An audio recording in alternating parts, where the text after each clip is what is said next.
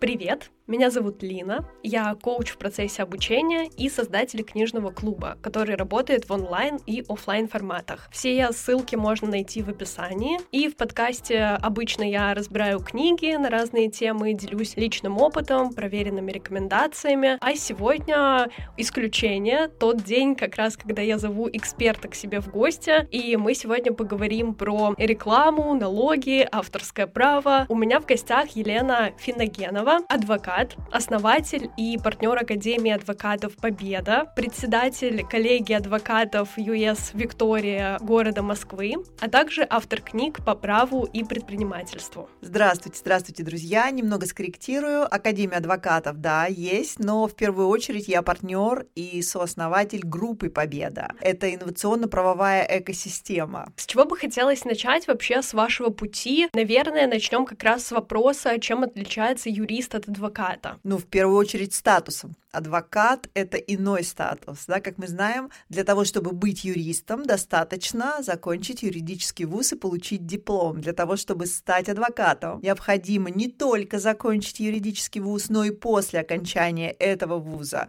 получить стаж работы а, два года, да, либо быть стажером год, либо быть помощником адвоката два года, сдать квалификационный экзамен, который состоит из двух частей. Это очень мощный, очень крутой экзамен. Причем э, Часть первая письменная — это тест, а часть вторая — это устный экзамен, где порядка 300 вопросов, все отрасли права, то есть все, что вы учили в ВУЗе 5 лет, а это все необходимо сдать устно очень авторитетной комиссии. Знаете, такая дрожь всегда перед такими профессионалами такого уровня, кто принимает у тебя экзамен, то есть э, в первую очередь статус. Дальше. Есть адвокатская монополия на ряд вопросов. В первую очередь это, конечно, защитником в уголовных делах может быть только адвокат. Да, может быть юрист, но если он представляет интересы компании и только в контексте, например, потерпевшего. А так, да, отличает адвоката не только статус, отличает ответственность, отличает адвоката от юриста возможности, безусловно, потому что, например, есть такая штука, как адвокатский запрос. Юрист может направить любой запрос, ему не обязаны ответить, да, могут отфутболить. Адвокату обязаны ответить, за неответ предусмотрена административная ответственность. Более того, ответить должны и государственные структуры, в общем, все, куда адвокаты направляют свои прекрасные запросы. Поэтому адвокат — это иной статус, да, это тоже юрист, но адвоката больше прав, больше обязанностей и, конечно,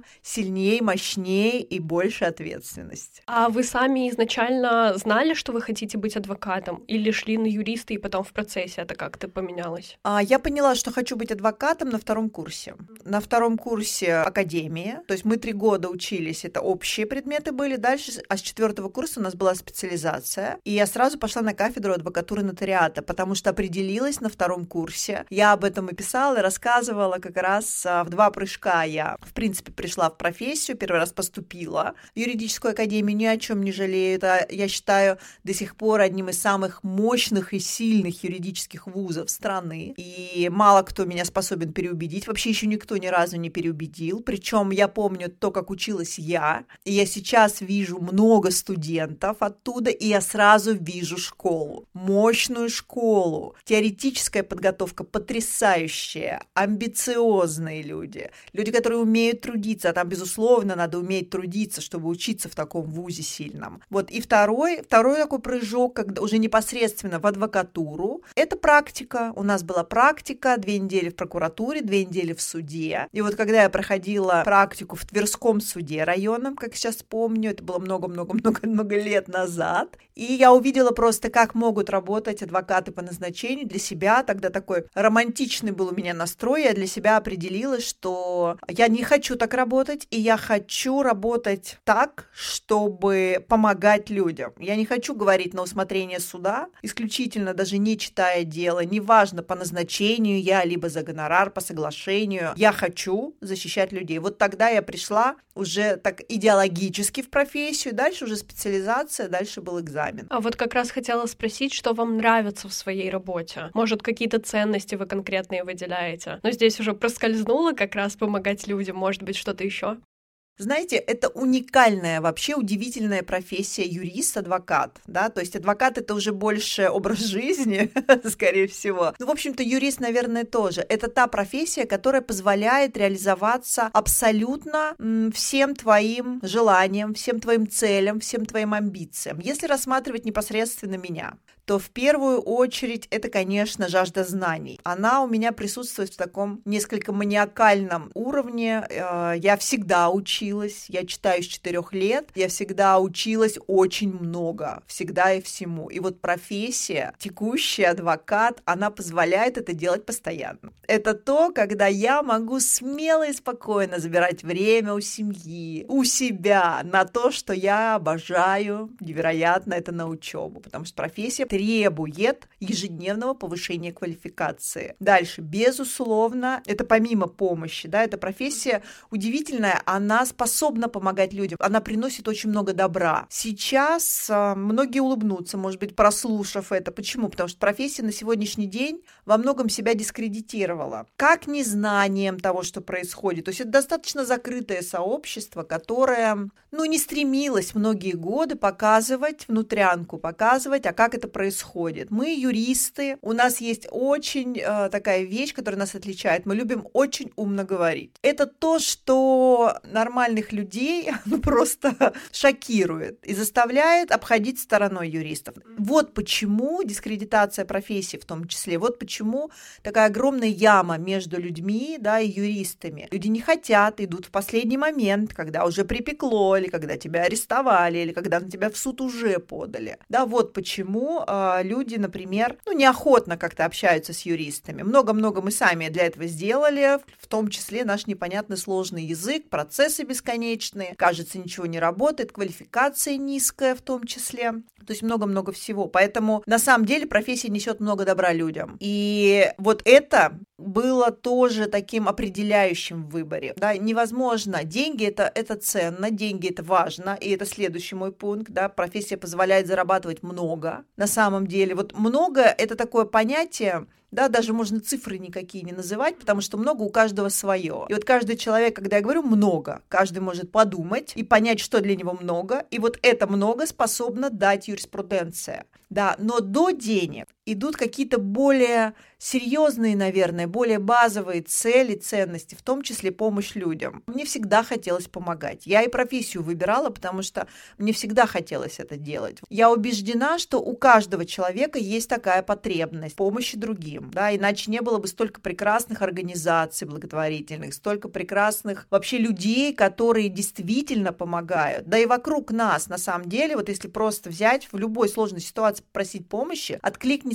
очень много людей, потому что люди по своей природе добрые, отзывчивые. И, конечно, внутри каждого это возможность помогать, желание помогать. Юриспруденция позволяет это делать в том числе. Необходимо лишь сократить дистанцию между людьми да, и юристами, адвокатами. Это важный момент. Вот то, чем я занимаюсь. Просветительством в том числе. Обучение, помощь людям, а реализация в денежном аспекте, то есть денежный аспект может быть серьезный, в том числе эго. Вот у кого есть эго серьезное, да, например, у меня оно серьезное эго. И профессия позволяет его реализовать. Более того, если нет этого эго, но просто хочется, например, просто с документами работать, профессия позволяет это реализовать, да, просто не надо идти в адвокатуру, если нет желания выступать, нет желания демонстрировать там свое превосходство, нет желания показывать, что ты умный, ты находишь решение. Да, тогда не адвокатура, тогда юриспруденция, она может быть тихой, например, но есть желание учиться, познавать, развиваться, вот помогать, это все юриспруденция всеобъемлющая профессия, уникальная и удивительная. Ой, прям так интересно и так с душой вы рассказываете. Я обожаю людей просто с горящими глазами, которые про свое дело все тонкости знают, изучают подробности. Это прям завораживает. Вот я тоже люблю людей своего дела. И я буквально недавно выступала на одном а, мощном форуме, бизнес-лигал форум, и говорила о том, что, например, я считаю, в каждом деле должен э, быть человек звезда. Что для меня звезда? Горящие глаза Да? Звезда — это не тот, кто популярен, это не тот, кто, я не знаю, у кого там миллионы подписчиков. Нет, звезда — это тот, у кого горят глаза от дела. У нас у бухгалтера глаза горят. Я вообще этого не понимаю. Как могут от цифр и табличек гореть глаза? Горят, а значит звезда. У секретаря глаза горят от работы. Человек хочет, да, у вас глаза горят. Вот когда человек делает любимое дело, у него горят глаза, он становится, он стремится быть лучшим в этом деле. И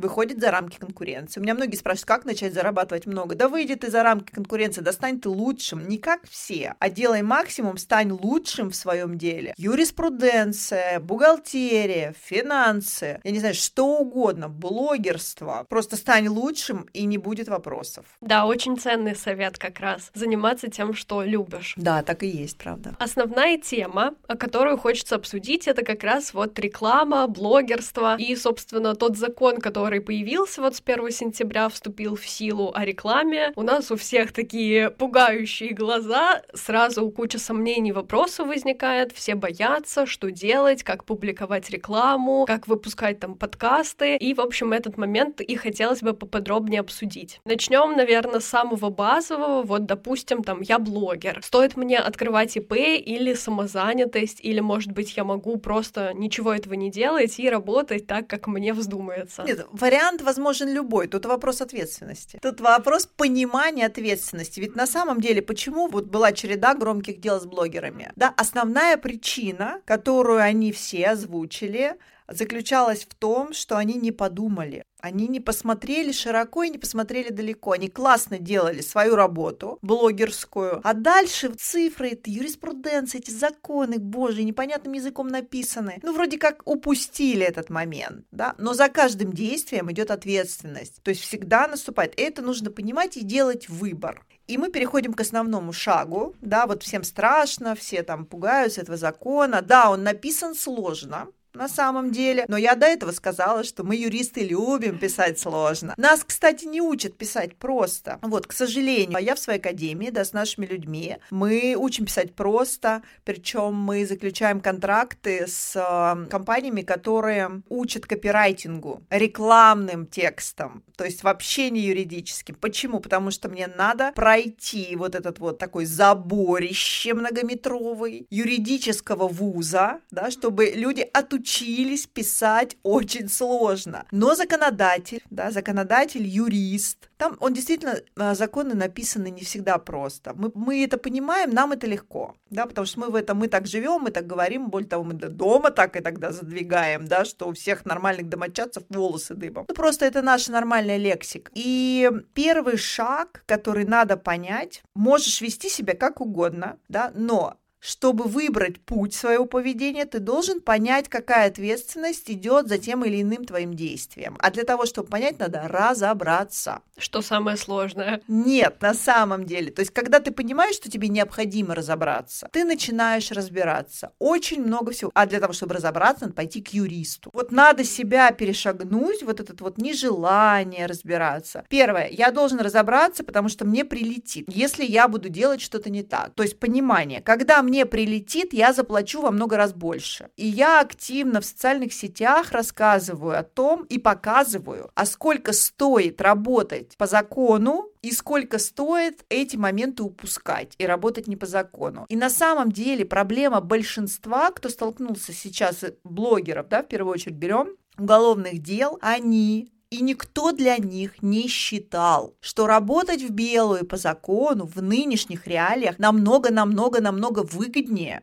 чем не работать. Давайте берем закон о рекламе сейчас. Штрафы, колоссальные штрафы, огромные, сотни тысяч за каждый неверный чих. Что это значит? Это значит, надо разбираться. Конечно, надо. Многие у меня спрашивают, а если я вот так схитрю, а вот так? Конечно, сейчас закон, он еще сыроват. Есть вопросы неурегулированные. Это нормально это не значит, что закон плохой. На самом деле в нем очень четко все прописано. Дальше все эти вопросы, которые сейчас, например, о саморекламе никак не урегулировано, да, вопрос запрещенной сети, да, которая есть, тоже не урегулирован напрямую сейчас. Но в принципе ответы можно предположить. Эти ответы можно прогнозировать. Как дальше эти пробелы закрывают законодатель? В первую очередь, э, ну, принимают нормы, да, изменения принимают к закону. Во-вторых, у нас есть такой очень удобный инструмент, это судебная практика, которая начинает складываться очень быстро. Вот с 1 сентября можно считать, судебная практика складываться началась. Почему? Потому что те, кто не разобрался в законе, сейчас будут формировать базу для того, чтобы их оштрафовали. Потом они, естественно, с этим не согласятся. И вот эта вся база ляжет в основу первых судебных дел, которые судьям придется рассматривать тем или иным образом, трактовать нормы закона, смотреть аналогию закона, аналогию права, то есть по факту формировать реакцию и такие линии тренда. Что будет? Сформируется база,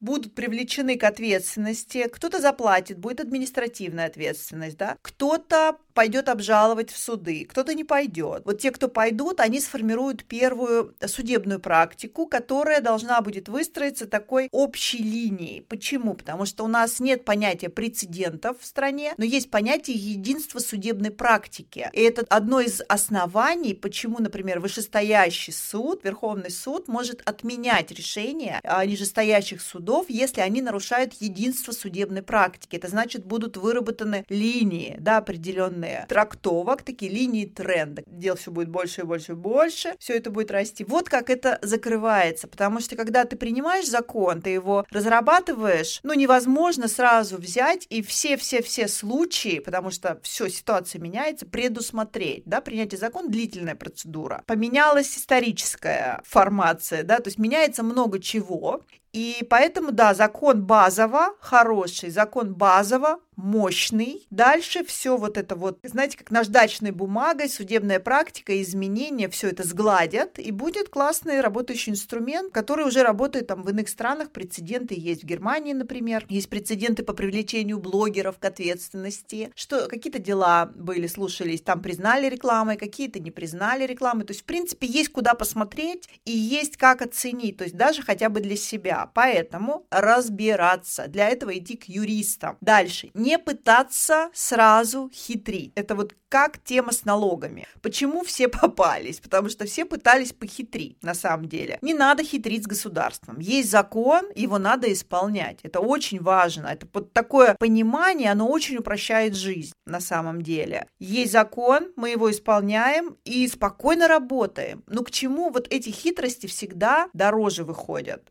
По аналогии с налогами берем. Здесь ИПшек открывали, здесь подконтрольных ООшек открывали, заплатили меньше, пришла налоговая, у которой лучшее программное обеспечение, которое в принципе существует да, в нашем цифровом мире. А у нас очень цифровое государство. Это государство видит все, оно умеет защищать свои интересы. Да? Куда ты хитрить собрался? Все эти схемы, вот я разбирала дела последовательно, смотрела всех блогеров, и эти все схемы, если посмотреть на судебную практику, если бы хоть кто-то провел аналитику, то увидели бы, что еще 10 лет назад это все перестало работать. И если бы блогеры обратились не к одному, например, консультанту, а к пяти, в том числе по уголовным делам, а есть алгоритмы расследования подобных дел, есть алгоритмы защиты подобных дел, то есть это все уже проработано давно. Сходи, проконсультируйся у пяти разных консультантов и выбери, опять же, как тебе действовать, а не потом таращь глаза и говори, боже, я не знал, это так меня обманули. Вся информация доступна. Так вот, хитрить не надо. Надо разобраться и принять решение. Как я себя веду? В конце-то концов, если ты принимаешь решение не маркировать рекламу, Начни откладывать на штрафы. Ну, это же тоже выход, это же тоже решение. Начни откладывать. Ты понимаешь, я нарушаю закон, я сейчас так хочу, я на этом экономлю столько налога, и я понимаю, сколько я заплачу штрафов, начинаю откладывать. Но это выход, выход. Ну почему? Потому что потом вся ответственность сильно дороже. Если мы берем налоговое преступление, то тебе не только за все годы, за три года начислят всю эту сумму, которую ты спрятал, якобы в кавычках, потому что спрятать невозможно. Еще и штрафы пени начислят на это все. А это еще плюс 150, там 200 процентов, может быть, сверху. И если налоги ты платишь там ежеквартально, ежегодно или ежемесячно, то сумму, которую тебе начислят, и штрафы, и пени, ты должен будешь заплатить сразу. Либо, если сумма уголовное дело, и дальше пошло-поехало, арестованные счета, но ты понимаешь эту ответственность, и дальше принимай решение, как ты идешь. То же самое будет э, с законом о рекламе. Есть процедура, процедура простая, на самом деле не самая сложная. Процедура, которая предполагает первый шаг, это понимание, что я вот делаю рекламу, либо это не реклама. В законе все прописано. Если я пользуюсь, э, например, чем-то в личных целях, это не реклама. Например, я пользуюсь Samsung Z Fold телефоном, допустим. Я показываю, блин, потрясающий телефон. Очень удобно. Как планшет, на нем и писать. Вот я им пользуюсь уже три месяца. Это не реклама Samsung это личная цель. Или, например, я еду в Петербург, останавливаюсь там в этом потрясающем отеле, посмотрите, лучший отель, тут так вкусно, я вообще тут уже 500 раз остановился или остановилась. Это не реклама. Я это использую для себя. Вот этот крем у меня убрал весь целлюлит, этот крем там у меня нарастил мне волосы на, на всех местах. То есть вот, это мое, я этим пользуюсь, и это все для меня. Вот то, что в личных целях, это не реклама. Многие скажут, о, крутая лазейка. Сейчас буду все подавать, что я всем пользуюсь. Не работает. Расскажу почему, да? Все, вот все такие хитрые. Но нет, потому что государство еще хитрее. Потому что все это остается, да, цифровой след остается. Это значит, сегодня какая-нибудь звезда ну, условно, звезда, там, блогер-звезда, говорят, боже, девочки, вот этот кремик, он просто фантастический, да, ну, все, окей, я им пользуюсь через два дня. Вот этот кремик для той же самой части еще более фантастический. И вот это вот все. А дальше приходит, я сомневаюсь, что это будет делать вручную. Я, что-то мне подсказывает, что будут боты, что будет искусственный интеллект, программное обеспечение, которое будет это выявлять. Дальше все это будет автоматически сразу переводить в штрафы. Почему? Потому что это все видно. Ты не можешь пользоваться э, 500 кремами сразу. Ты не можешь рекламировать сразу, ну ты не можешь пользоваться для себя там сотни отелей в год. Ну, не можешь. Именно поэтому эти лазейки будут всегда очень видны. Тем более, если ты до этого рекламировала эту же продукцию, то будет сразу аналогия, будет понятно, что ты снова это делаешь, но теперь ты пытаешься еще ее не маркировать. Думать надо широко. Чтобы думать широко, необходимо консультироваться с людьми. И главное, не надо думать, что ты самый умный. Вот это то, что, например, а, мне в делах, да, и нашей команде позволяет выигрывать. Мы не думаем, что мы самые умные стороны, мы всегда высоко ценим оппонента. Это значит, мы смотрим на ситуацию максимально широко. То есть мы всегда предполагаем, что напротив нас человек умнее нас, сильнее нас, мощнее нас. Мы тогда учитываем максимум, даже больше. Даже если нам повезет, и оппонент не такой, как мы предполагаем изначально, значит, нам проще будет победить.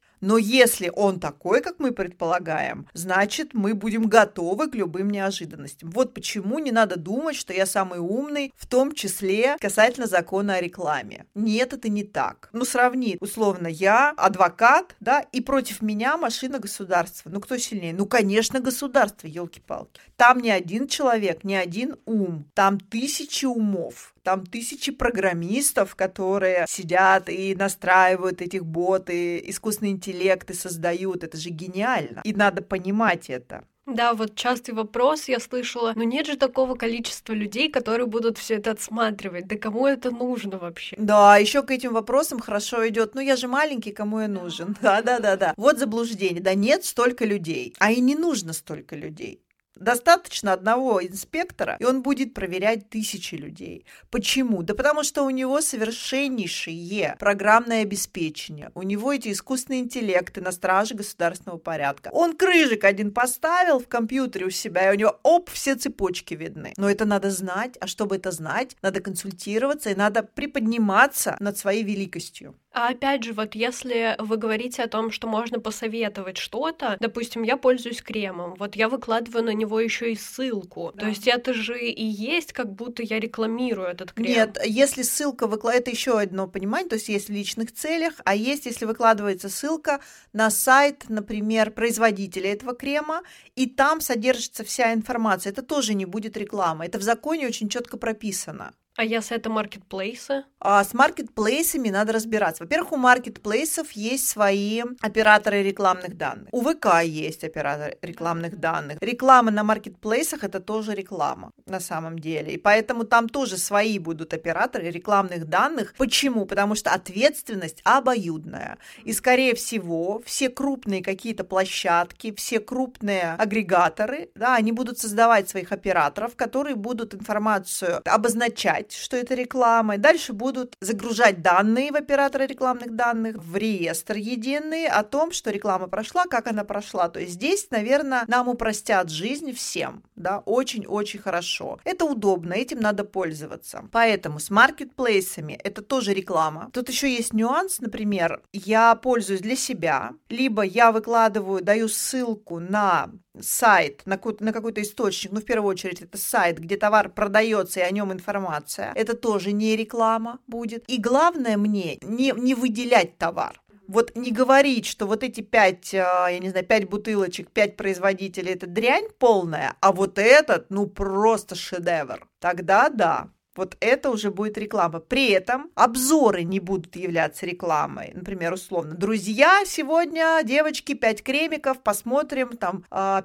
ночей, ночные кремики, утром, как после какого я буду лучше всех. Вот если это просто информация, никаких проблем, это не реклама. Но если в этой пятерочке кремов вдруг, божечки, это лучшее, это единственное, вот здесь уже реклама. Но опять же, даже если это просто сравнение, вы же в конце делаете вывод. Например, мне понравился вот этот больше всего. Это вывод но это не призыв к покупке, это не явный вывод. То есть, например, мне понравился этот крем, потому что его текстура мне подошла больше. Эффект на утро я выглядела свежей, отдохнувшей, у меня не было на лице там жирных пятен, еще там веснушки ушли. Ну, неважно, как любой эффект. То есть я объективна в своих оценках. Вот это тоже не будет рекламой. Дальше, если я чем-то пользуюсь, условно, у меня сумка, например, там, с каким-то брендом, я это демонстрирую, вообще никак не обозначаю обозначая. Да, это тоже не будет реклама. Я этим пользуюсь, я это пока, ну вот это просто вот в кадре, например, mm-hmm. тоже не будет реклама. Есть особый вид товаров, но это вряд ли будет касаться блогеров, да, особый вид товаров, которые необходим еще, ну, то есть их вообще нельзя рекламировать, их рекламируют по особому. Алкоголь, ну да, то есть там полезные ископаемые. Ну, на самом деле все смеются, но лучше это знать, ну, просто чтобы это было для себя. Вот, дальше на самом деле э, закон о рекламе идет нога в ногу, да, шаг к шагу с законной деятельностью. Чтобы рекламировать законно, надо вести деятельность законно. Это опять же возвращаясь к вопросу самозанятый, ИП или там компанию уже открывать. Это тоже важный шаг. Почему? Потому что у нас налогообложение. Реклама же не просто так, да, она смотрит э, за рекламой, но когда ты отчеты сдаешь, ты же отчитываешься, кто сколько заработал на этой рекламе, а с этого надо платить налоги, а это значит, что необходимо продумать, как ты будешь вести деятельность это тоже очень важно. Здесь, ну, здесь на самом деле просто самозанятые ИП, самые простые формы. Дальше, кто уже сразу отстраивает бизнес, например, масштабно, глобально, конечно, можно рассматривать общество с ограниченной ответственностью. Вряд ли. Я сомневаюсь, что кто-то из блогеров прям придет к акционерным обществам, там задумает выходить на IPO, там, размещать акции на бирже. Это вряд ли. Да? Ну, хотя почему нет? Кстати, отличная идея. Для масштабного бизнеса это же инвестиции можно можно привлекать. Кстати, я вот сейчас, по-моему, тут бизнес-план генерю заодно. Надеюсь, а мой ассистент все записывает, и мы это обсудим на ближайшем совещании. Так вот, важный момент, да, законная деятельность. Самозанятость удобно. Когда ты получаешь деньги от физического лица, ты платишь 4%, когда ты получаешь деньги от юридического 6%. Да, это вот две ключевые цифры. Третья ключевая цифра – это твой годовой оборот. Если ты не планируешь много зарабатывать, до 2 э, миллионов 400 тысяч в в год 200 тысяч в месяц. Вот если не больше 200 тысяч в месяц ты планируешь зарабатывать, пожалуйста, самозанятость. Плюс тебе не нужны сотрудники в штате. Ну, вот удобно, уведомительный порядок, все это через личный кабинет, мой налог, все это вот прям комфортно. Следующий,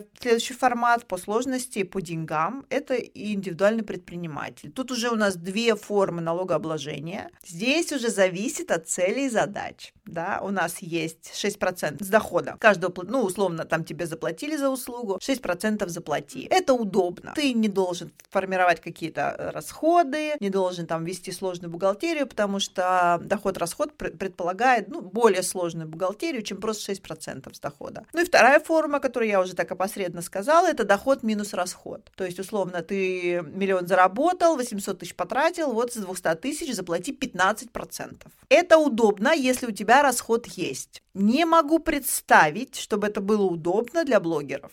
Ну вот никак не могу представить. Ну какой расход? Ну хорошо. Ну ты можешь, э, я не знаю, ну нанять 10 копирайтеров, нанять э, рилсмейкеров, нанять кого еще там, дизайнеров. Но доход сильно выше этого возможного расхода. Плюс эти все доход минус расход привлекают внимание налоговых органов очень пристальное. Почему? Потому что за что у нас сейчас многие блогеры пострадали? Несуществующие расходы для того, чтобы уменьшить налогооблагаемую базу. Боже, еще одна схема, которая не работает уже, по-моему, лет 12 научились их определять. Недостаточно закрывающих документов, что все сделано, бумажек. Нет. Сейчас уже налоговые органы в режиме реального времени видят, сколько сотрудников по цепочке в штате, там, тех людей, которые якобы услуги оказывали. То есть это все доказывается элементарно. Поэтому моя рекомендация либо самозанятый, либо ИПшник 6% э, на упрощенной системе налогообложения. Оптимальный вариант для блогеров. Вот оптимальнейший вариант. Дальше уже ООО тоже может быть 6%, но это уже как-то больше для школ, наверное, онлайн. Почему? Возможность нанимать больше людей. Кстати, уже начиная с ИП можно нанимать людей в штат. Это очень удобно, это защищает. И мы там, кстати, а, хотели обсудить тоже авторские права. Так вот, вот эта вот незащищенность блогеров,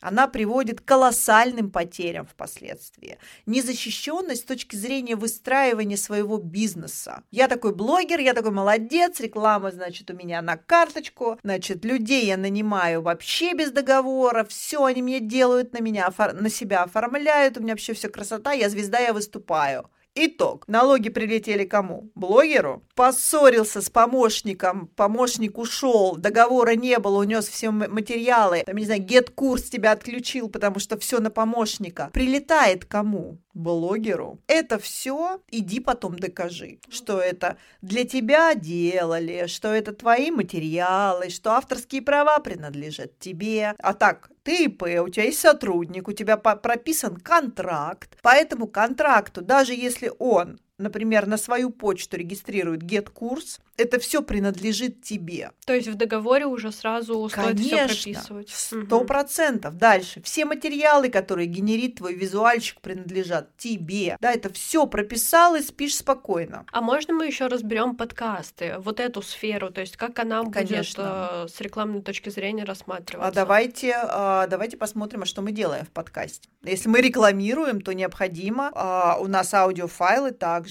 Процедура так та же самая. Если я что-то рекламирую, то я получаю токен. Здесь по аналогии с видео в том числе. С эфирами. Например, на эфиры не получают токен до его проведения, получают после. Это вот, да, то есть у нас есть материалы, которые, на которые получают токен, да, это такой знак из букв и цифр состоит, и все рекламные материалы, тексты, фотографии, например, какие-то подготовленные, ты загружаешь в реестр, получаешь токен, дальше уже размещаешь. Кроме эфира.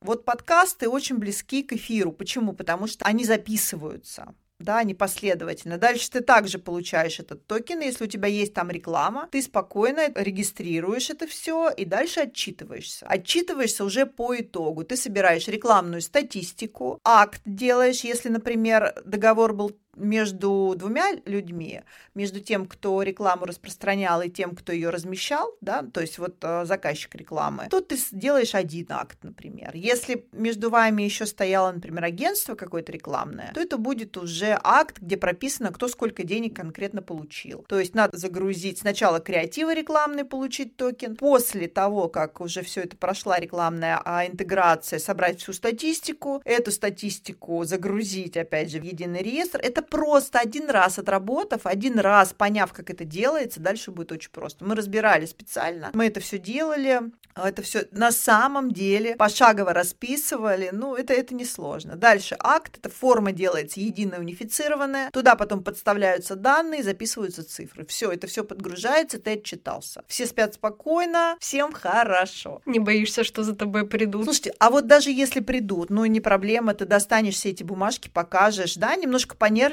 потому что э, людям свойственно переживать, когда что-то новое случается, но глобально ты не будешь паниковать, не будешь бегать, не будешь носиться, не будешь там, я не знаю, рвать на себе волосы, у тебя не будут перекрыты счета, ты просто предоставишь все документы, тебя проверят, и все. Бывает так, что проверяющие ошибаются. Это нормально, это жизнь. Вот, например, иногда, ну, просто блокируют счет, потому что якобы там отчетность не сдана, да? Ну, ты просто присылаешь, что ты все сдал, и тебе тут же всю разблокировку делают. Такое тоже бывает, случается. И а, сбоит, например, программное обеспечение, тем более вот новое, да, сейчас. Там и люди иногда, человеческий фактор, ничего страшного. Но когда у тебя есть за что тебя хватать, вот тут нервы начинаются серьезные, конечно. А если в подкасте это формат, э, где ты записываешь эпизоды с экспертом, и это вот на платной основе, то есть, опять же, это реклама или нет? А, если ты рекламируешь эксперт, прям рекламируешь, я вам советую всем, я не знаю, там, идти вот в эту клинику. Эта клиника, вот мы рекламируем, вот тогда да, а если у тебя просто гости, с которыми ты беседуешь, то какая же это реклама? Реклама должна призывать к покупке в любом случае. Да, просто у нас вот есть чат подкастеров, и мы там это обсуждали mm-hmm. и переживали за то, что ты как бы представляешь там эксперта, неважно, заплатил он тебе или нет, и ты как бы все равно говоришь, подписывайтесь на его там соцсети, приходите к нему а на консультации.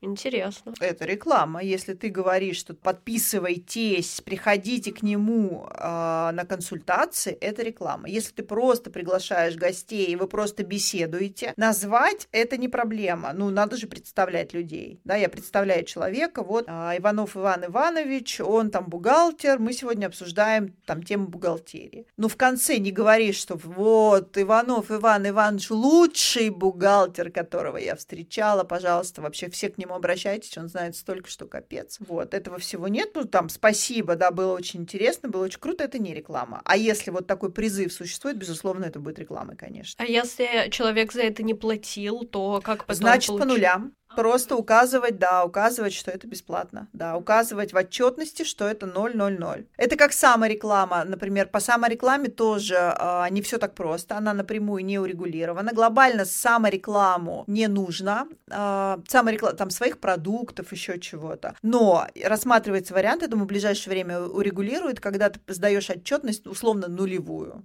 то есть денег за это нет. А как это все происходит? То есть вот для обывателя, который вообще не знает, где регистрироваться, где получать этот токен, можете рассказать вот подробнее? В реестре, единый реестр, да. Сначала туда загружаются креативы. Автоматически креатив — это то, что ты подготовил для рекламы. Это может быть текст, это может быть фото, это может быть какое-то видео. То есть в зависимости от того, что ты делаешь. Кроме эфирок, я уже сказала. Почему? Потому что сначала надо эфир провести и подкаст записать. Да, подкаст же записывается. Если у тебя подкаст идет в прямом прямом эфире, то его после. Если вот идет запись, а потом монтаж, например, то ты готовишь, загружаешь, если там будет реклама, получаешь этот номерочек и дальше крепишь при размещении. Это важно. Можно закрепить на первую страничку, можно там на третью, ну лучше сразу. Можно на вторую, например. Ну как-то вот, а, чтобы точно это не делать в конце. А, изби... Да, я вот сейчас не скажу, а в конце так маякну, что это рекламка. Нет, это могут счесть нарушением. Поэтому лучше действовать открыто, лучше действовать прямо. В этом нет ничего стыдного. Давать рекламу это нормально, давать рекламу и отчитываться о ней это еще нормальней. Зарабатывать на рекламе нормально. И если у тебя хорошая, нормальная, понимающая аудитория, вот я, например, у себя не даю рекламы. Ну, я ее просто не размещаю, потому что для того, чтобы что-то людям посоветовать, я должна это попробовать. Поступает очень много предложений, давайте там пройдете наши курсы. Но, друзья, у меня полно курсов, которые я и так прохожу, например, да, и я с удовольствием рекомендую что-то, если я, например, прочла классную классную книгу, я об этом говорю. Я прошла классный курс, я скажу, что я курс там прошла, мне понравился, но я это не делаю на платной основе. Только то, что действительно меня зацепило, а меня сложно зацепить. Я очень много читаю, прям буквально, я не знаю, вот за выходные я прошла три книги, из них ни одной толковой. Да, то есть три книги просто ушли в помойку. Ну, я считаю, это трата времени людей, я даже не скажу об этом, в принципе, чтобы они даже внимания на эту книгу не обратили. Хотя, кстати, хороший день рассказать и сказать, что мне это не зашло. Да, Тоже это отдельная быть. рубрика «Не тратьте да, да, время». Да, только, только что придумала, да, проверено на себе, не тратьте время. Да, контент-план да, уже да, к концу да, да, эпизода да. будет готов. Точно. Дальше, да, мы на чем остановились? На том, что у нас на маркировке получили, провели рекламную интеграцию, да, все везде разместили, собрали статистику, подписали акт выполненных работ. В этом акте написали, что сколько кто заработал и какая статистика была, загрузили туда же в единый реестр. Это все можно делать самостоятельно, можно через оператора рекламных данных. Я говорю, что очень удобно. Это когда вот такие крупные агрегаторы, да, площадка, как ВК, например, у них есть УРД, оператор рекламных данных, собственно. Это снимает столько головников с людей, из компаний, которые уже рекламируются. Поэтому, да, это очень удобно, этим надо пользоваться. Ответственность обоюдная и на распространителей рекламы, и на рекламодателей, поэтому пользуйтесь смело. Как будто один раз просто нужно потратить время, разобраться, и потом уже будет Заполнить рекламный кабинет, внести угу. туда все данные, и все, и дальше это все уже автоматически происходит. Это очень удобно, очень классно. И статистика подгружается автоматически. Угу. То есть, ну, все сделано для того, чтобы облегчить людям, блогерам, не знаю, компаниям законную деятельность. Работать по закону это, выгоднее, дешевле и проще. Возникает вопрос, а что же делать, если ты не промаркировал вовремя, например? Вот ты забыл, допустим, выложил уже, и можно ли это делать потом, после того, как уже это разместилось на площадках? Лучше делать, чем не делать. Почему? Потому что есть такое понятие добросовестности. В суде, например, такие штуки работают в любой деле. То есть я совершил ошибку, я это признаю, я больше таких ошибок не совершаю, а эту я исправил. И вот эта добросовестность э, позволяет избегать в том числе административной ответственности. Главное не забывать часто. Это лучше, чем просто сказать, ну на самом деле, да, я увидел, это была реклама, сори-сори. Э, ну вот, я думаю, ну что же, поздно не делать. Ну все скажут, слушайте, ну что же вы не сделали-то, если вы увидели? Надо было исправить. А что будет, если не маркировать рекламу? Ну, штрафы. Ну, конечно, штрафы. Причем а не просто, условно, не получить токен. Получить токен, не разместить токен. Это тоже штраф. Ну, конечно. Но я имею в виду, тут ну просто может с одной рекламной интеграции ты заработаешь с нее, там, я не знаю, 20 тысяч, а заплатишь миллион. За каждый акт не подписал – штраф. Статистику не загрузил – штраф. Токен забыл разместить, получил даже его но забыл разместить штраф. Можно насобирать. Ну, полно можно всего насобирать. Например, делаешь рекламу, вот э, и видео у тебя рекламное, и текст у тебя рекламный и ты это все вот, ну, не везде все проставил, у тебя будет штраф. Кому это надо? Ну, самые большие штрафы, почему еще я говорю смело, а, смело, смело пользуйтесь операторами рекламных данных крупных площадок, таких как, например, в Телеграме есть оператор рекламных данных, да, Елама, по-моему, называется. Есть в ВК свой, свой оператор рекламных данных. Почему? Потому что у них самая большая ответственность. Их штрафуют до 700 тысяч до 700. Такой нет ответственности для, например, для юридических лиц, там до 500 тысяч идет да, для, по-моему, ИП там до 200 тысяч идет, для граждан там еще меньше, до 100 тысяч. Но самая большая для оператора да, рекламных данных. Поэтому, конечно, они будут все делать по закону, и они всех будут встраивать. Это сделано, я думаю, не просто так. Я думаю, это сделано специально для того, чтобы сами агрегаторы способствовали тому, чтобы люди выполняли закон. Либо ты просто не сможешь там никакую рекламу делать. А вот все мы знаем те нашумевшие дела там с Блиновской, с Митрошиной. А у вас были в личной практике какие-то подобные? У нас полно таких дел. Да, к вам приходят блогеры вот с конкретными запросами? Ну, первые запросы это, во во-первых, когда уже прилетела, и это самое печальное на самом деле. Единицы за 23 года практики, единицы приходят заранее. Вообще единицы. Это касается не только налогов, это касается, ну, налогов, безусловно. Это касается разводов даже. То есть вот люди приходят уже, я, я вот еще в начале сказала, да, что люди, вот нет правовой культуры приходить заранее, сейчас начали приходить, сейчас интересуются, а как отстроить схему белую, эффективную. Так, боже, элементарно, просто надо посчитать. И садимся и считаем, а как работать выгодно. Можно работать по закону и работать эффективно Работа не по закону вообще неэффективна, потому что, оказывается, по итогу ты платишь намного-намного больше. Поэтому, да, конечно, уголовные дела, здесь специфика есть у уголовных дел по налогам. Почему? Потому что если ты заплатил налог в полном объеме, то уголовное дело прекращается. Да, это не реабилитирующий признак, это не все любят, но все соглашаются на самом деле. Давайте просто закончим уголовное дело и все. Вот, поэтому, да, конечно, постоянно эти дела. Я, я не просто так говорю. Консультируйтесь заранее, приходите к юристам, адвокатам заранее, получайте с разных сторон видение вашей ситуации. Предложили вам оптимизаторы налогов, какую-то алгоритм, схему, ну сходи ты к уголовному юристу. Если он тебе скажет, да, нормально, здесь все законно, действуй, спи спокойно. Если он тебе скажет, слушай, друг, ты, конечно, тут оптимизируешь, но как минимум ты получишь условочку, ну, потому что реальный срок — это нонсенс для такой категории дел. То есть очень, ну, просто мало-мало, маленькая статистика очень дел, когда действительно получают срок за налоговое преступление. Здесь задача не посадить у государства, а деньги получить свои. И все. Поэтому, когда платишь, дело прекращается. Но это стресс, арестованные счета, боже, столько всего сопровождает незаконную деятельность. Зачем?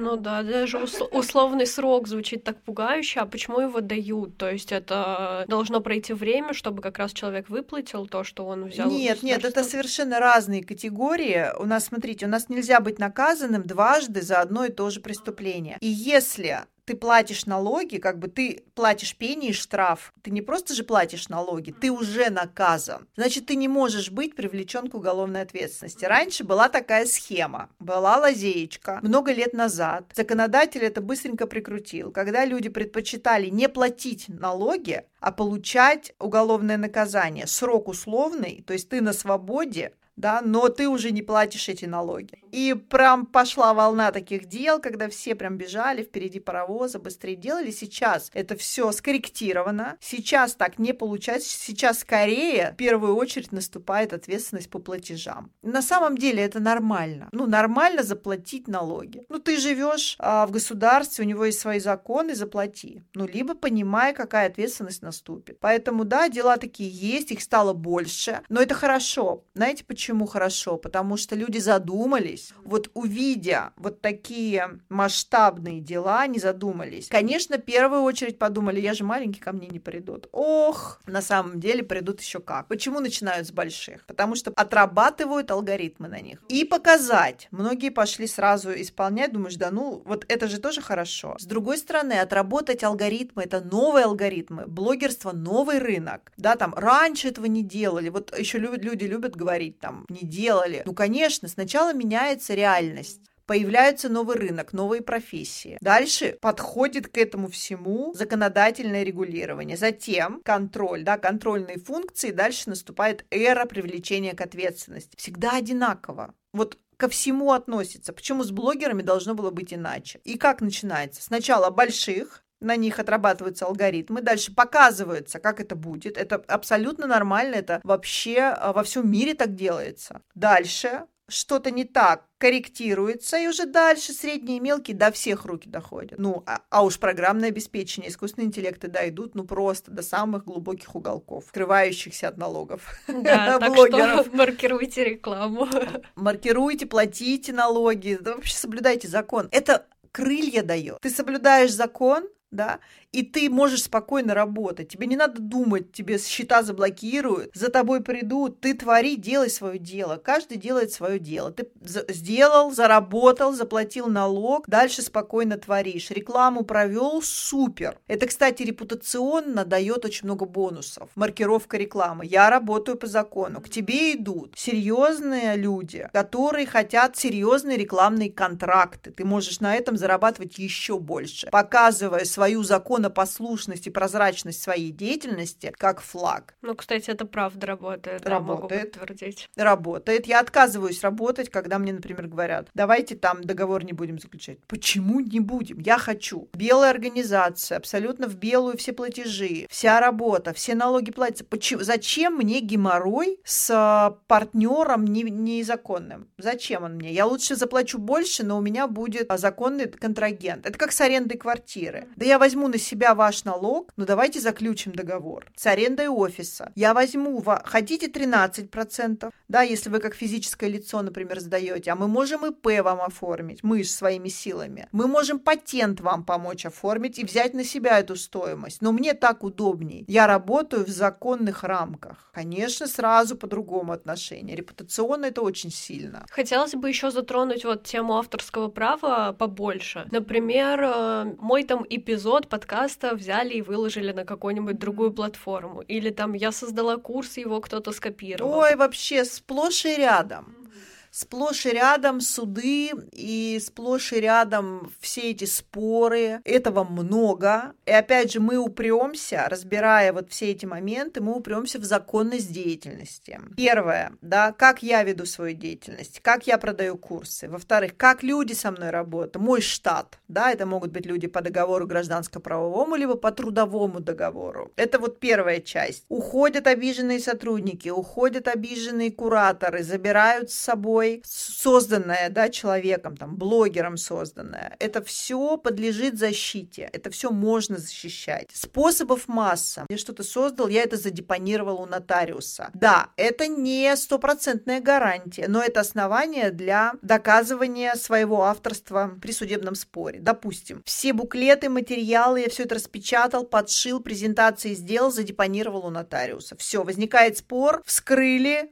понесли в суд, да, вскрыли через протокол, там даты все показаны, все-все-все. То есть защищать себя надо уметь. Дальше. То есть сначала база – это законная деятельность. То есть я понимаю, я работаю по закону, вот с этой минуты я молодец. Я оформляю, допустим, ИП, беру в штат нескольких людей. На самом деле и налоги эти не такие большие, зато сколько гарантий дают, когда ты в белую платишь, да, людям. Это, ну, потрясающие возможности. Дальше. Я прописываю в договорах с этими людьми, даже если гражданско-правовые договоры, я тоже прописываю, что дизайнер создает этот визуал для меня, и это мой визуал, а дизайнер получил деньги. Не может его использовать. То есть дальше. Это вот первая часть, да, когда как мы можем защититься, как блогеры могут защититься. Вторая – это сливы. Вот приходят умники, которые покупают твой курс, а дальше возмещают средства, сливая твой курс. Ну, для меня это, это непорядочно порядочность, она для меня удивительна, но это мы сейчас не рассматриваем с точки зрения закона. Но с точки зрения закона она наказуемая. Штрафы огромные, там могут быть, может быть ответственность, там можно взыскать упущенную выгоду, можно взыскать компенсацию, то есть либо то, либо другое, да, это все необходимо рассчитывать. Законные механизмы существуют, людей защищают. Каждый слив погнали в суд. То есть это надо делать.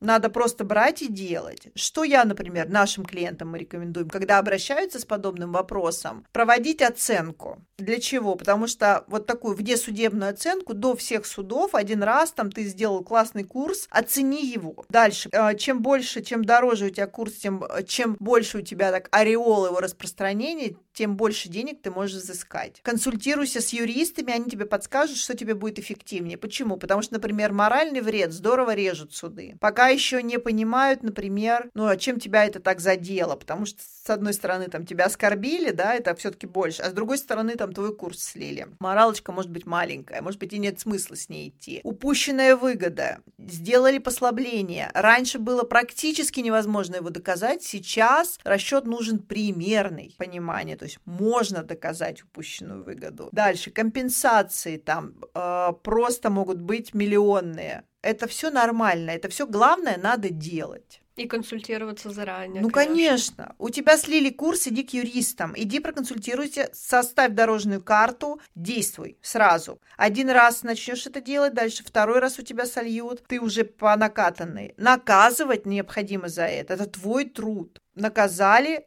получили удовлетворение, получили деньги за это, показали, а блогеры обладают огромной властью показывать, как он реагирует. Я считаю, это нужно делать. Условно, если твой курс Лили, покажи, что ты себя защитил еще раз подумают, идти потом или нет. Ну да, особенно если ты выиграл дело, взыскал с человека конечно, штраф, конечно, то конечно. Но для того, чтобы это выигрывать, надо доказать, что это твое. А чтобы доказать, посмотри, что у тебя есть. Переписка, что это на тебя работает. То есть не создавай себе проблему. Да, например, человек придет и скажет, да мне вообще зарплату платили в конверте, То есть он же на тебя тоже может еще пойти еще и жалоб кучу накатать. Вот почему работа в законных рамках, она намного полезнее. Ты сможешь себя защищать хотя бы. Ну да, не морочить Конечно, конечно. А можете еще рассказать про патент? Вот как его вообще создать, на что он распространяется, и помогает ли это себя защитить тоже от какого-то там нарушения? А есть патенты для защиты авторского права. Да, ну, конечно, помогает. Ну, конечно, все помогает на самом деле. На самом деле все помогает. А, Интересный момент, да, который я бы, например, рекомендовала блогерам, вообще всем блогерам. Визуал свой патентовать, наименование. Тут важно еще отмечать, что когда кто-то попытается это использовать, да, нужно человеку надо будет доказать, что это сделано не на базе вашего. И тогда ему придется доказывать. Конечно, это необходимо делать. Необходимо вообще использовать все возможные инструменты. Не знаю, писать книжки. Вот даже идеи, казалось бы, у нас идеи невозможно, да, невозможно придать им законную форму, кроме книг. Ты можешь написать книгу с идеей, да, берем Жюль Верна, да, там куча-куча идей. Наверняка многие просто взяли оттуда идеи и дальше реализовали их. Но сама идея, авторство идеи можно описать в книгах. Описывайте свои программы, ну, пишите об этом, становитесь авторами, получайте патенты на, ну, много чего, кстати, товарные знаки сейчас можно регистрировать. Самозанятым разрешили товарные знаки. Но это же круто. И дальше, я убеждена, разрешат патенты. Почему? Потому что, ну, невозможно сразу, там, лю- люди любят поругать, да, там, о, этого не сделано, елки-палки. Столько всяких сфер, которые нужно урегулировать, конечно, это все придет к этому. Все будет урегулировано. Это очень удобно. Поэтому все создается для того, чтобы людям в рамках закона было работать комфортно, удобно и выгодно. Поэтому это лучший выбор работать по закону, дальше защищать себя. Мы много, кстати, консультируем, работаем с блогерами, в том числе по делам по защите авторских прав. Боже, но люди просто сливают информацию, продают эти курсы, да, там перепродают на этих сливы. Ты берешь, фотографируешь это все, делаешь скриншот. А раньше, например, скриншоты необходимо было заверить у нотариуса переписки. Это очень дорого было, не все могли себе это позволить. Протоколы нотариальные по заверению переписки, например, в мессенджере, ну, выходили там до 100 тысяч и больше, в зависимости от объема переписки, от того, сколько работы приходится делать нотариусу. Сейчас ты можешь предоставлять в суд всю эту информацию, не заверяя. Главное, чтобы было понятно, от кого сообщение и кому сообщение. И все. То есть даже вот убрали эту обязательность такую. Это удобно? Удобно. И, пожалуйста, вот есть чат, в котором сливает твой курс. Ты берешь, всех фотографируешь, скриншотишь, кто там, скриншотишь эту переписку, и ко всем идешь в суд. Кто купил и кто продает.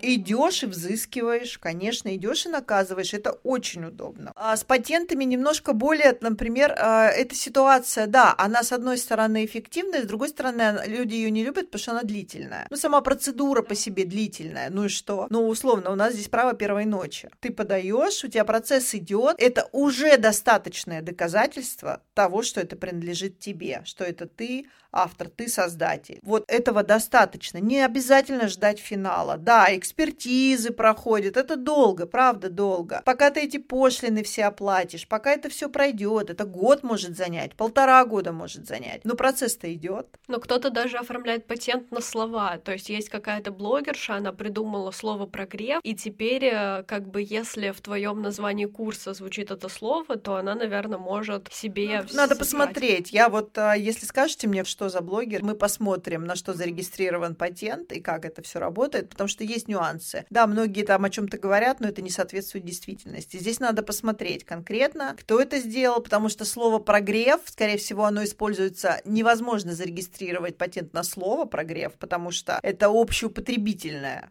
Да, это как не- нельзя зарегистрировать название, там, если у тебя есть Российская Федерация или какие-то общеупотребительные слова. Вот. а Почему? Но зато можно в какой-то совокупности чего-то, знака, будь то там какого-то еще, там наименование, все это вместе, цветовое решение, вот, вот в таком виде, да, можно зарегистрировать. А дальше уже там смотреть, видоизменяют, там не, не видоизменяют. Здесь надо посмотреть. Именно и блогера надо посмотреть, и что там за патент. Это все можно проверить, и уже будет понятно, что можно кому делать, что нельзя. Я очень сомневаюсь, что блогер может взимать там средства за использование слова прогрев. А вот ждун, Ждун собирает хорошо денежки. Ждун зарегистрирован. Все, кто использует ждуна, все обязаны платить. И юристы активно ходят в суды и выигрывают эти суды. Что? Но это конкретный человек, это не компания, да? А, по-моему, нет, нет, по-моему, это компания, надо посмотреть. Но точно ждун, да, ждун это такой зарегистрированный персонаж. И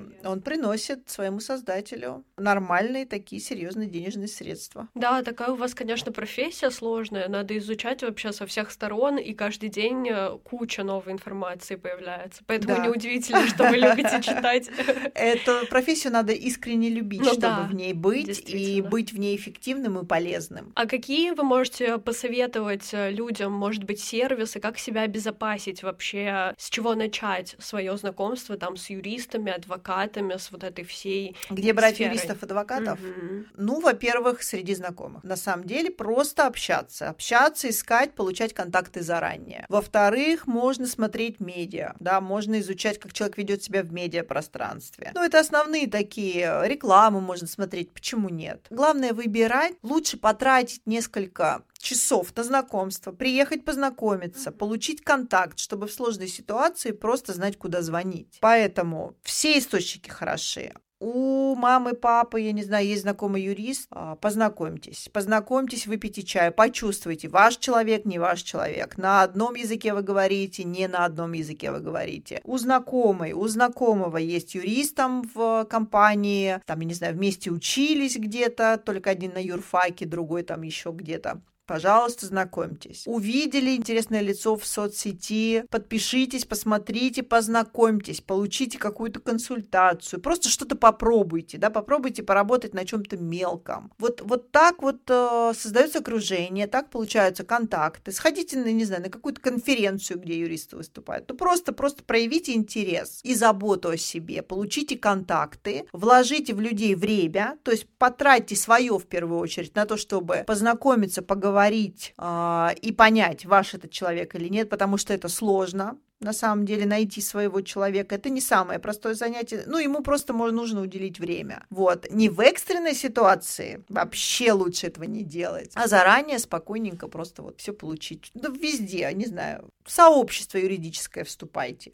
А как определить хорошего адвоката или юриста? Как определить? Определить можно по-разному. Вот именно хорошего мы берем. Попросить услугу сделать, да, перепроверить ее у других юристов, получить еще два, одно, два, три мнения. Это нормально. У нас очень часто заказывают перепроверку мнений. Почему? Потому что мы смотрим очень широко на ситуацию. И если глобально, например, ну, наши позиции совпадают, ну, мы даем, мы даем абсолютно объективные заключения. Просто смотрим шире чаще и находим еще какие-то варианты дополнительные. Вот, перепроверять. Дальше, вот интуицию не сбрасывайте со счетов, на самом деле. Интуиция подсказывает так, не так, что-то так, что-то не так. Дальше, есть абсолютно объективные критерии. Ну, например, вот я об этом даже писала, по-моему, в какой-то из статей. Но если вы все время встречаетесь в Чебуречной, ну, это вопросы к юристу, к адвокату в первую очередь, потому что у каждого адвоката дело производства, э, должны храниться документы, ну, не в Чебуречной же он их хранит, ну, должен быть кабинет. Это может быть кабинет дома, это может быть кабинет в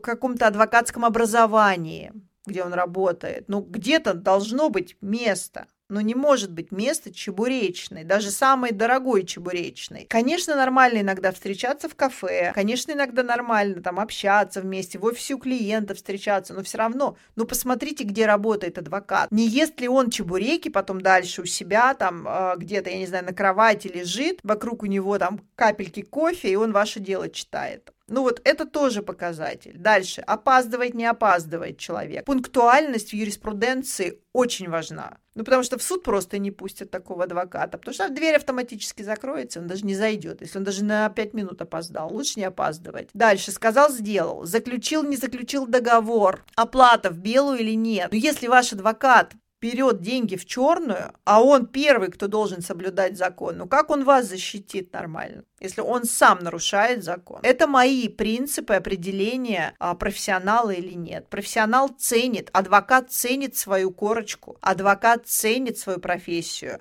адвокат ценит то, что он вложил в эту профессию. Если он этого не ценит, к такому адвокату большие вопросы. Но я уверяю, что большинство коллег ценят, на самом деле ценят то, ну, ценят статус свой. Это же все-таки статус, это серьезно, мы звезды, мы это действительно бережем. А это значит, мы трепетно относимся к клиентам, к себе, к своей работе. То есть мы все оформляем, да, мы умеем защищать клиента, умеем защищать себя. Вот так и определяет. Смотрите, смотреть, слушать, как себя ведет, что говорит. Ну, дальше уверенность. Но адвокат, который ходит, бу-бу-бу, все умрем, ну, как он вас защитит? Ну, никак не защитит. Да? Поэтому уверенный в себе, как говорит, как подает информацию, даже вам, структурированно, не структурированно. То есть вот все эти факторы важны. И все это складывается в такое еще интуиция сверху, вишенкой, такое мое не мое. Он может быть самым крутым оратором, много знать, у него может быть роскошный офис, но вы приходите понимаете, ну не ваш человек, а значит толку не будет. Это очень близкая работа.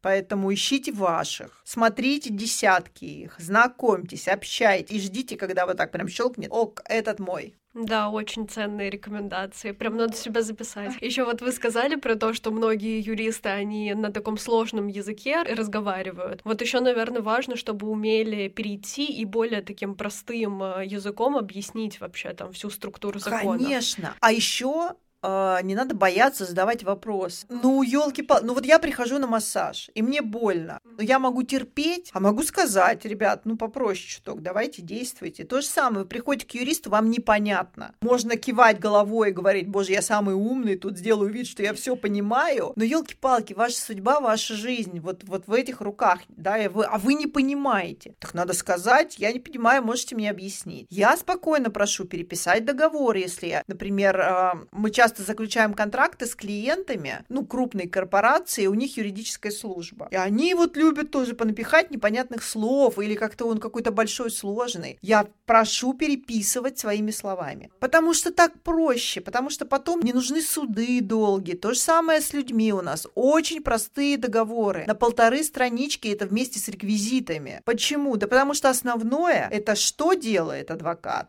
В какой срок и сколько клиент за это платит. Это вот основное. Это все должно быть написано понятным языком. Это тоже показатель, кстати. Если много в договоре сносочек, звездочек, мелкого шрифта, есть вопросы. Да, договоры это вообще всегда такая сложность, пугающая. Несколько страниц, какие-то звездочки, разный шрифт. Очень интересно, у меня опыт работы с разными медиакомандами, они так всегда смущаются. Я говорю, присылайте свой договор, ну, присылайте. Они такие, ой, у нас же там договор такой простой. Я говорю, боже, я вот... А, и каждый раз заканчивается одним и тем же. А можно я ваш договор упрощу, говорю я? Да. Ну, им, они заказывают, им делают юристы, там все это очень умно написано. Они стесняются, думая, что я сейчас тут такая расскажу им, боже, что вам за фигню сделали. На самом деле еще больше упрощаю эти договоры. Я говорю, слушайте, да не парьтесь вы. Но наша с вами задача понять, что вы делаете, за что я плачу и в какой срок это будет сделано. Да, там, не знаю, по видеоконтенту, контенту, то есть какие-то такие, по пиару, еще что-то. То есть все очень просто. Чем проще договор с юристом, тем круче юрист. Да, как говорит мой папа, у каждого человека должен быть контакт своего юриста, адвоката, так да, что... Врача, да да, да, да, да, так и должно быть. Правда, это очень, э, это правда нужно, всем нужно.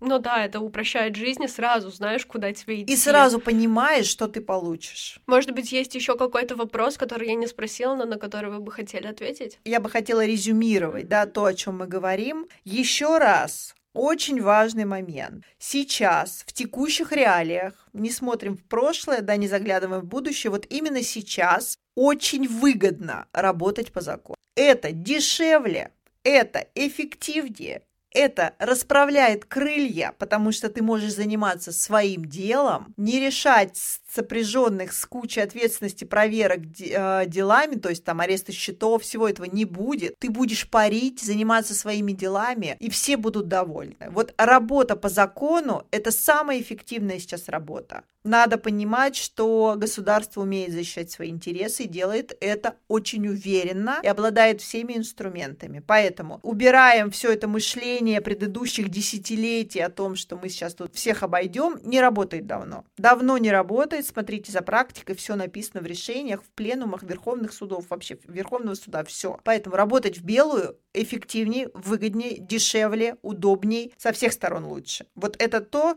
что должны люди понять. И просто считайте.